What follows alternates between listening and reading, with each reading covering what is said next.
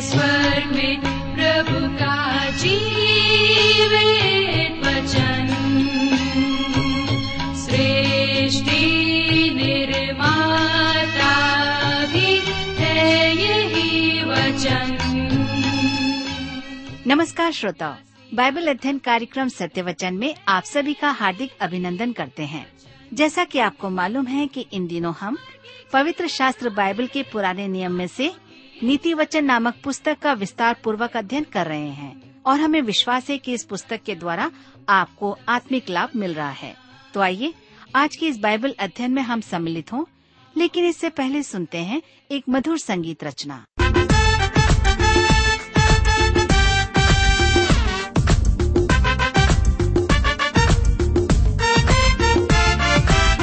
महिमा मेरा जा आएगा न्याय करेगा, कहेगा। महिमा मेरा जा आएगा। न्याय करेगा, कहेगा। स्वर्ग के अधिकारी हो जाओ। मुझसे हरा शीश ले जाओ। स्वर्ग के अधिकारी हो मुझसे हरा शीश ले जाओ।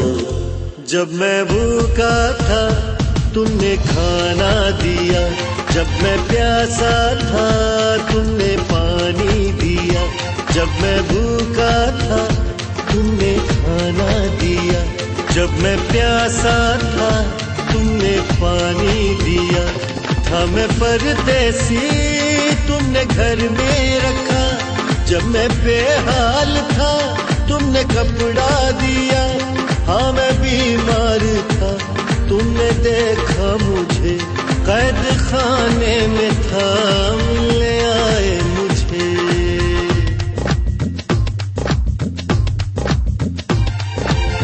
स्वर्ग के अधिकारी हो जाओ। मुझसे हरा शीश ले के अधिकारी हो जाओ। मुझसे हरा शीश ले जाओ।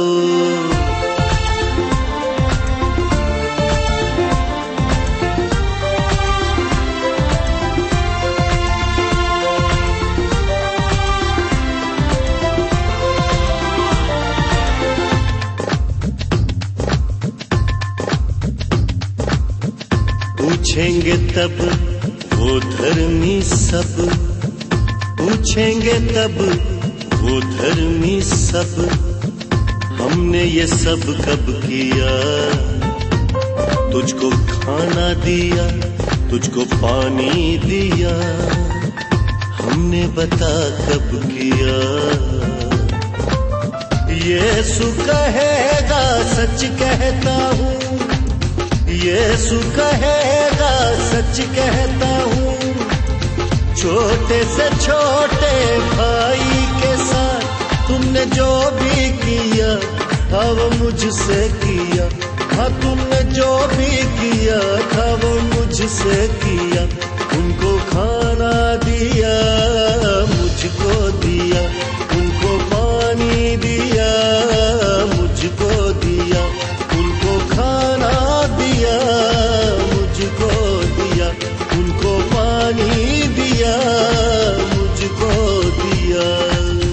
महिमा मेरा जा आएगा, न्याय करेगा, कहेगा। स्वर्ग के अधिकारी हो जाओ, मुझसे हरा शीश ले जाओ। स्वर्ग के अधिकारी हो जाओ, मुझसे हरा शीश ले जाओ। जब मैं भूखा था तुमने खाना दिया। जब मैं प्यासा था, तुमने पानी दिया। था मैं परदेसी, तुमने घर में रखा। जब मैं बेहाल था, तुमने कपड़ा दिया। हाँ मैं बीमार था।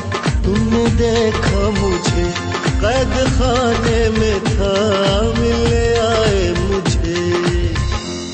स्वर्ग के अधिकारी हो जाओ। मुझसे हर आशीष ले जाओ। प्रिय मित्र प्रभु यीशु के पवित्र और मधुर नाम में आप सबको मेरा नमस्कार। मैं कुशल पूर्वक हूँ और आशा करता हूँ कि आप सब भी परमेश्वर की निकटता में रहते हुए अपने जीवन में आनंदित हैं और फिर से एक बार आज परमेश्वर के वचन में से सुनने और सीखने के लिए तैयार बैठे हैं। मैं आप सभी श्रोता मित्रों का इस कार्यक्रम में फिर से एक बार स्वागत करता हूँ और विशेष करके अपने उन सभी नए मित्रों का जो पहली बार हमारे इस कार्यक्रम को सुन रहे हैं। मैं आपको बता दूँ कि हम इन दिनों बाइबल में से नीति वचन की पुस्तक का अध्ययन कर रहे हैं। और यह नीति वचन की पुस्तक प्रत्येक व्यक्ति के लिए है, बच्चों के लिए, बड़ों के लिए, जवानों के लिए। और मैं आशा करता हूँ कि आप जो नए श्रोता मित्र हैं, यह पुस्तक आपके जीवन के लिए भी लाभकारी होगा। तो मित्रों, इससे पहले कि आज हम अपने अध्ययन में आगे बढ़ें, आइए हम सब प्रार्थना करें और परमेश्वर से आज के अध्ययन के लिए सहायता मांगे। हमारे जीवित और सामर्थ्य पिता परमेश्वर, हम आपको धन्यवाद देते हैं आज के सुंदर समय के लिए जिसे आपने हम सबके जीवन में दिया है, ताकि हम फिर से एक बार आपके जीवित और सच्चे वचन का अध्ययन कर सकें। इस समय जब हम नीति वचन की पुस्तक में से फिर से एक बार अध्ययन करते हैं, हमारी प्रार्थना है कि आप हमें से प्रत्येक को अपनी बुद्धि, ज्ञान और समझ प्रदान कीजिए। हमारे प्रत्येक श्रोता भाई बहनों को अपनी शांति दीजिए, जो बीमार अवस्था में है, जो निराश हैं, जो चिंतित हैं। आप हर एक की सहायता कीजिए और विशेष करके आज के वचन से आप बोली और बातचीत कीजिए। आप मुझसे भी बातचीत कीजिए। हम सबको आपके हाथ में सौंप देते हैं। प्रार्थना यीशु के नाम से मांगते हैं। आमीन।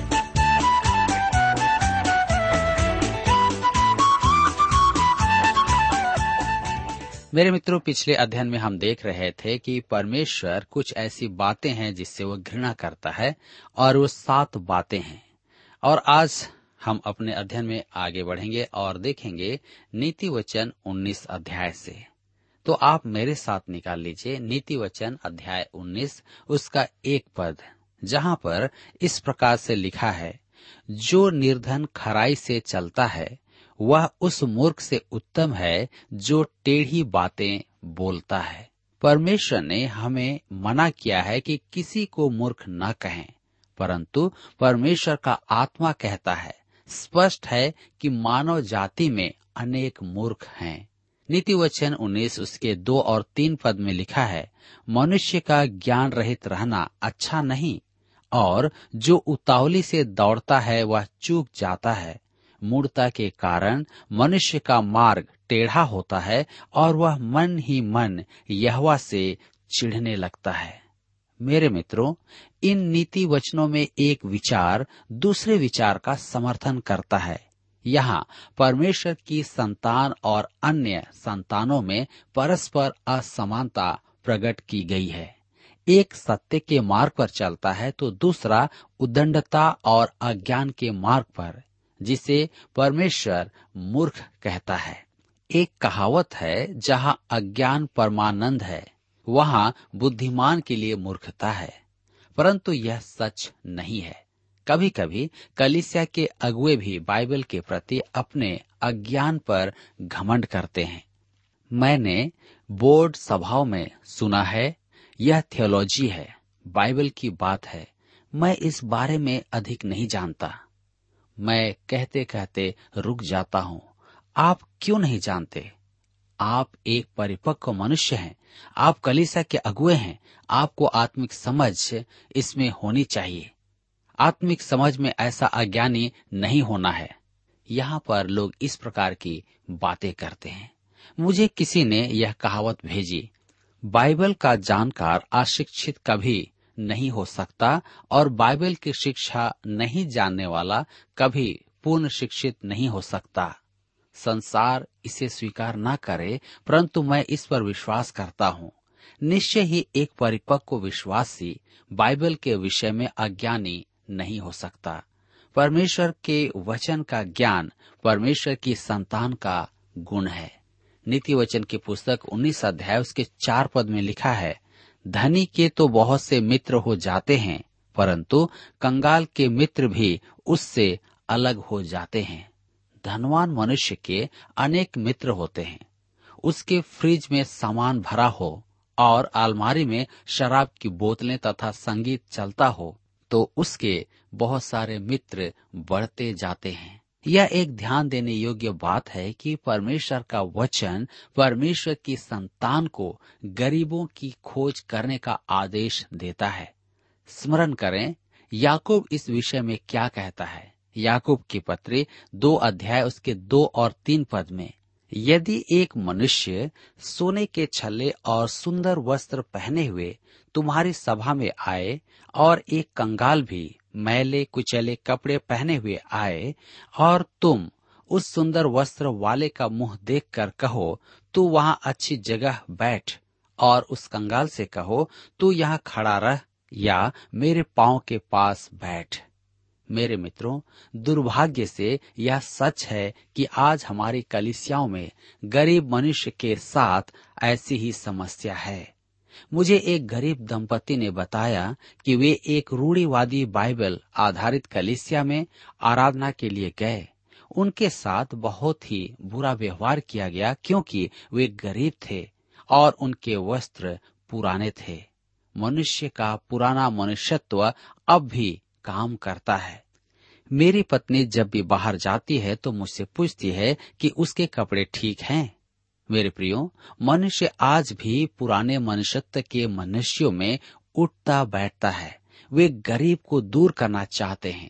परमेश्वर स्पष्ट कहता है, कंगाल के मित्र भी उससे अलग हो जाते हैं। आपको गरीब जानकर मनुष्य आपसे दूर हो जाएगा। परंतु परमेश्वर कहता है कि वह उससे प्रेम करता है। नीति वचन उन्नीस अध्याय उसके पाँच पद में लिखा है झूठा साक्षी निर्दोष नहीं ठहरता और जो झूठ बोला करता है, वह न बचेगा। देखिए पद नौ में भी यही लिखा है। झूठा साक्षी निर्दोष नहीं ठहरता और जो झूठ बोला करता है, वह नष्ट हो जाता है। झूठा साक्षी बचेगा नहीं, वह पकड़ा ही जाएगा। उसे अपने वचनों का लेखा देना होगा और वह नष्ट भी हो जाएगा।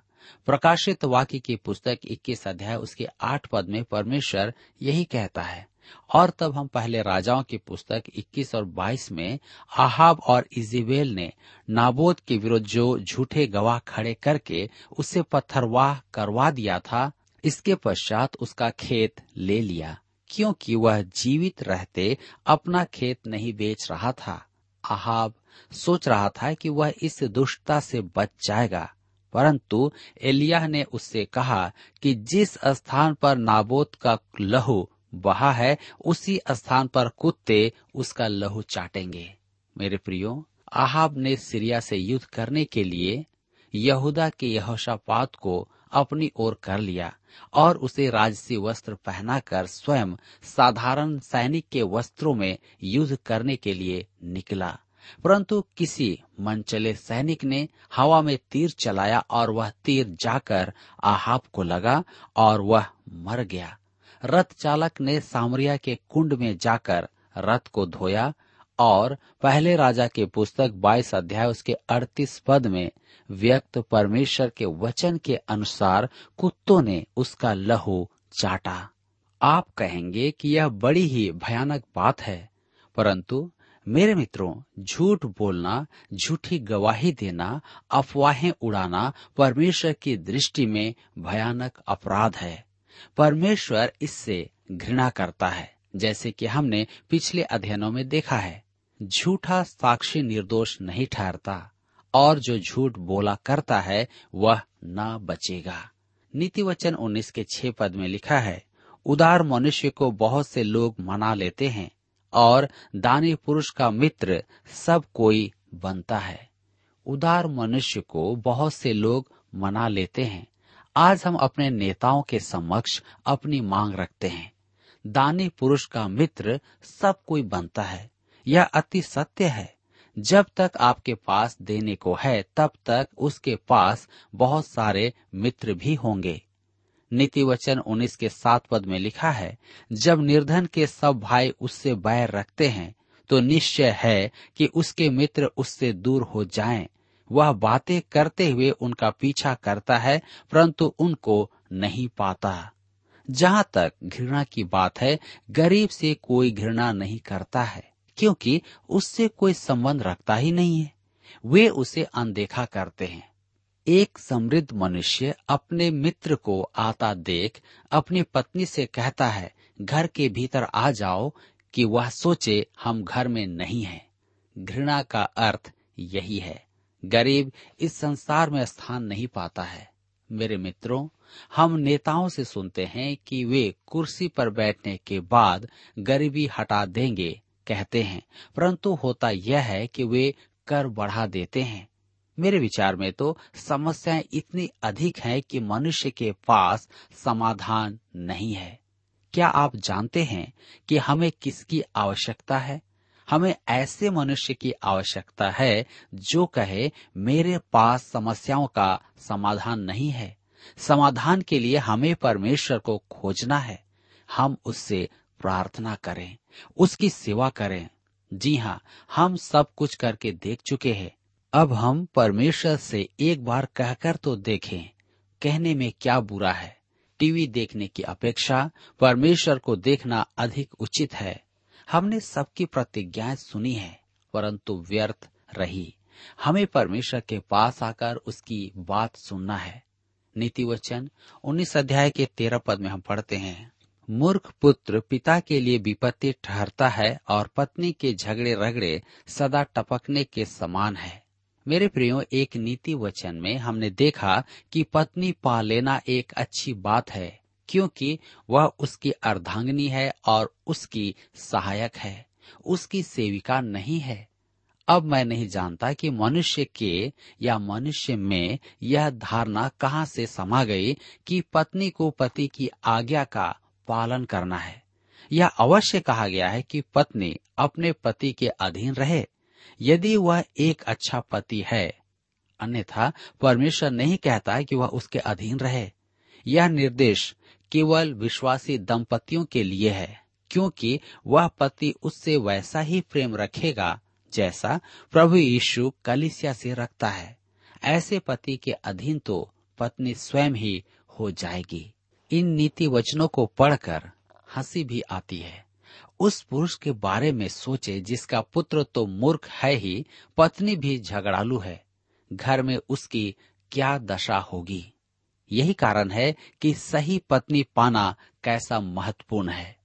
नीति वचन उन्नीस के चौदह पद में लिखा है, घर और धन पुरखाओं के भाग से, परंतु बुद्धिमती पत्नी यहवा ही से मिलती है। यदि आपकी पत्नी अच्छी है तो यह परमेश्वर का वरदान है। आपको उसके लिए परमेश्वर का आभारी होना है। क्या आपने कभी ऐसा किया है? परमेश्वर ने आपको एक अच्छी पत्नी दी है तो आपको परमेश्वर का धन्यवाद करना चाहिए। मेरे युवाओं, क्या आपको एक अच्छी पत्नी चाहिए? लड़की का पिता आपको अच्छी पत्नी नहीं देता। और नहीं दे सकता है, और न ही आपके माता पिता आपको अच्छी और भली पत्नी दे सकते हैं। आपको सिर्फ़ परमेश्वर ही भली पत्नी दे सकता है। इसलिए आज से ही आप अपनी अच्छी पत्नी के लिए प्रार्थना करें।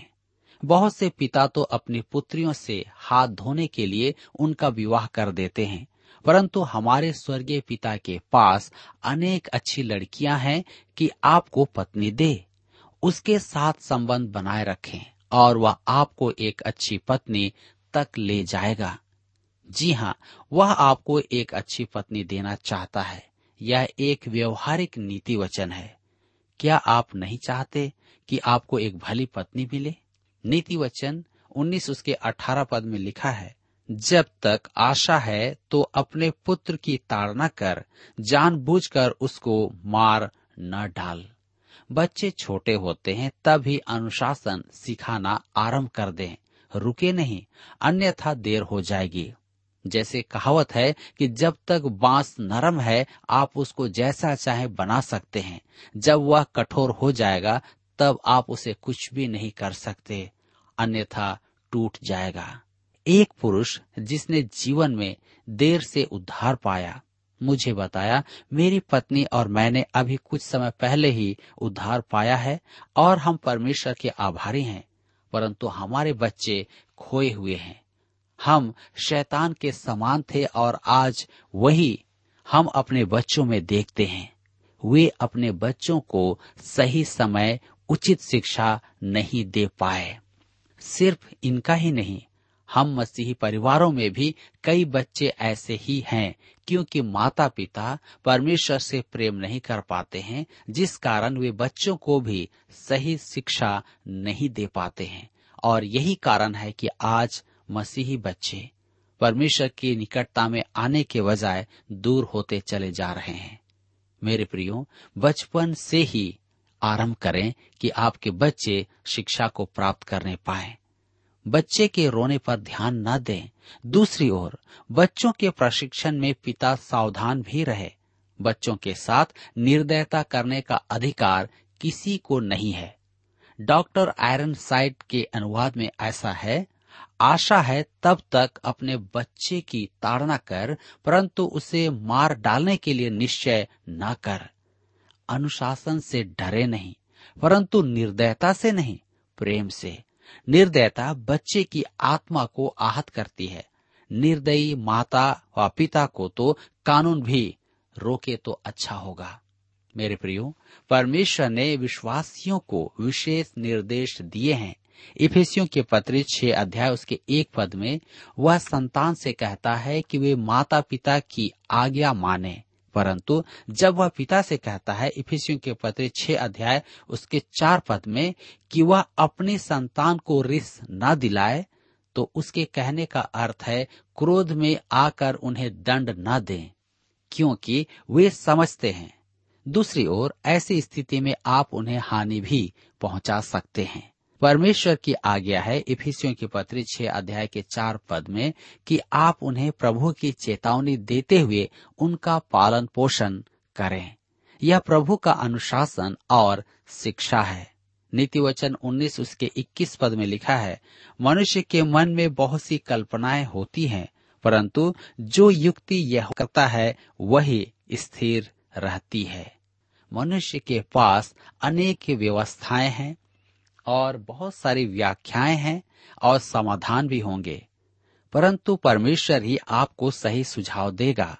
मनुष्य कंप्यूटर बना सकता है, परंतु परमेश्वर ही उसमें बुद्धि डालेगा। मेरे प्रियो, नीति वचन उन्नीस उसके बाईस पद में लिखा है, मनुष्य कृपा करने के अनुसार चाहने योग्य होता है और निर्धन, जन झूठ बोलने वाले से उत्तम है। यह बड़ी विचित्र बात है कि मनुष्य कृपा करने के अनुसार चाहने योग्य होता है। आप ऐसे कितने लोगों को जानते हैं? अर्थात दयावान, उदार और अच्छा चरित्र के लोग। अब एक गरीब मनुष्य जो अपने परिजन के पास आकर कुछ वर्ष ठहर जाए, वह किसी झूठे से अच्छा है। नीति वचन उन्नीस के तेईस पद में लिखा है, यहवा का भय मानने से जीवन बढ़ता है और उसका भय मानने वाला ठिकाना पाकर सुखी रहता है, उस पर विपत्ति नहीं पड़ने की। परमेश्वर का भय मानने का अर्थ यह नहीं कि आप लगातार भय में निर्वाह करें। नीति वचन से स्पष्ट है कि परमेश्वर का भय मानने का अर्थ है, आप संतोष के साथ निश्चिंत रहें। आप उसे जाने, उसकी बाट जो है उसे ग्रहण करें और उसका अनुसरण करें। इस प्रकार आप संतोष के साथ निश्चिंत रहेंगे। नीति वचन उन्नीस के चौबीस पद में लिखा है, आलसी अपना हाथ थाली में डालता है, परंतु अपने मुँह तक कौर नहीं उठाता। यह एक और अति रोचक नीति वचन है, आलसी मनुष्य थाली में हाथ डालेगा, परंतु कोर को मुँह तक नहीं लाएगा। मैंने एक बार एक चुटकुला पढ़ा। एक अमीर आदमी का एक आलसी बेटा था। वह नहीं चाहता था कि वह अपने खाने के लिए डाइनिंग हॉल में आए। उसने अपने पिता से कहा, पिताजी, आप कुछ ऐसा करें ताकि मैं घर बैठे ही सब कुछ कर सकूँ। उसके पिता धनवान थे, उन्होंने सारी सुविधाएँ उपलब्ध कर दी। ऐसा तरीका लगाया कि एक बटन दबाते ही खाना उसके पास आ जाएगा और वह खा सकता है। जब उसके पिता ने सारे सिस्टम को उसे बताया तो उस लड़के ने कहा, पिताजी, इस बटन को कौन दबाएगा? मेरे मित्रों, यहाँ पर देखिए कि इसके लिए सारा सिस्टम तैयार कर दिया गया है और उसे सिर्फ़ बटन दबाना है। लेकिन वह कहता है, पिताजी, इस बटन को कौन दबाएगा? मेरे मित्रों, कहने का अर्थ यह है कि यह इतना आलसी है कि वो बटन को दबाने के लिए भी एक नौकर चाहता है। आज हम में से कई लोग इसी प्रकार का आलस्यपूर्ण जीवन जी रहे हैं। आत्मिक क्षेत्र में तो ऐसा प्राय देखने को मिलता है, परमेश्वर का वचन हमारा भोजन है, लेकिन हम इसे नहीं खाते हैं। मैं ऐसे विश्वासियों को भी जानता हूँ जिनके पास बाइबल तो है, परंतु उसे पढ़ने में वे अति आलसी हैं। बताते हैं कि हमारे घर में बाहर का बाइबल है बहुत अच्छा प्रिंटेड बाइबल है, लेकिन उसे कभी खोल करके नहीं देखते हैं और न ही पढ़ते हैं। भोजन घर में है, लेकिन खाने वाला ऐसा ही बैठा है क्योंकि वह आलसी है। नीति वचन उन्नीस, उसके उन्तीस पद में लिखा है, ठट्ठा करने वालों के लिए दंड ठहराया जाता है और मूर्खों की पीठ के लिए कोड़े हैं। दंड आने वाला है। परमेश्वर दोषी पर दया नहीं दिखाएगा। पाप का आनंद क्षणिक होता है, परंतु उसका फल अनंतकालीन होता है। मेरे मित्रों, अभी भी आपके पास में मौका है कि आप परमेश्वर के वचन को पढ़ें, उसको ग्रहण करें और उसके अनुसार जीवन जिएँ। कल आप ये न कहें कि मैं नहीं जानता था, मैं नहीं जानती थी, अन्यथा मैं बदल जाती, अन्यथा मैं ऐसा करता, मैं वैसा करता। इससे पहले कि परमेश्वर का कोड़ा आपके ऊपर में पड़े, आप सचेत हो जाइए। परमेश्वर का वचन आज मुझे और आपको यही शिक्षा देता है। मेरे मित्रों, यहाँ पर आज हमारे अध्ययन का समय समाप्त होता है और मैं विश्वास करता हूँ कि आज के इस अध्ययन के द्वारा आपने एक सही निर्णय अपने जीवन में लिया है। प्रभु, इस वचन के द्वारा आप सबको आशीष दे और आप सबकी सहायता करे।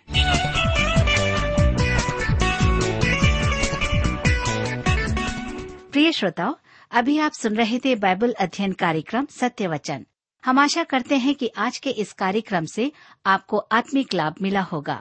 यदि आप परमेश्वर के बारे में और अधिक जानना चाहते हैं तो हमारे पास नया नियम एवं पवित्र शास्त्र बाइबल उपलब्ध है।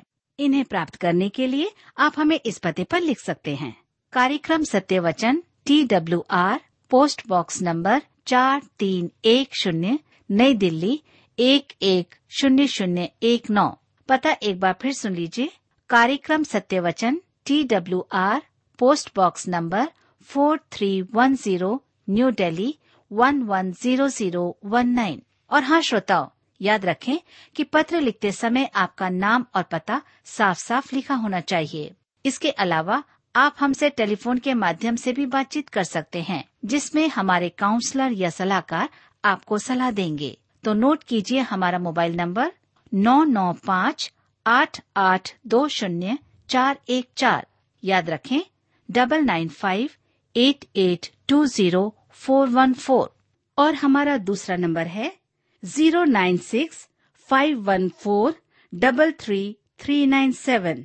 याद रहे, शून्य नौ छ पाँच एक चार तीन तीन तीन नौ सात। इसके अलावा आप हमसे ईमेल के द्वारा भी संपर्क कर सकते हैं। हमारा ईमेल आईडी है Hindi T T B at T W R dot I N. Hindi T T B at T W R dot I N. श्रोताओं, इस कार्यक्रम को आप हमारे website radio eight eight two dot com आरोप भी सुन सकते हैं। इस website radio eight eight two dot com के बारे में अपने मित्रों को भी सूचित कर दें। और अब इसी के साथ हमारे कार्यक्रम का समय यहीं पर समाप्त होता है। अगले कार्यक्रम में आपसे फिर मुलाकात होगी। तब तक के लिए हमें आज्ञा दीजिए। नमस्कार। यसु मेरे साथ है यसु मेरे अंदर है। यसु मेरे साथ है यसु मेरे अंदर है। यीशु को मैं पहने हूँ मुझमें वो ज़िंदा है। यसु को मैं पहने हूँ मुझमें वो ज़िंदा है। यही मेरी ताकत है। ये नहीं भूलना है। यही मेरी ताकत है ये नहीं भूलना है। कभी नहीं भूलना है कभी नहीं भूलना है। कभी नहीं भूलना है कभी नहीं भूलना है। यीशु मेरे साथ है यीशु मेरे अंदर है यीशु को मैं पहने हूँ।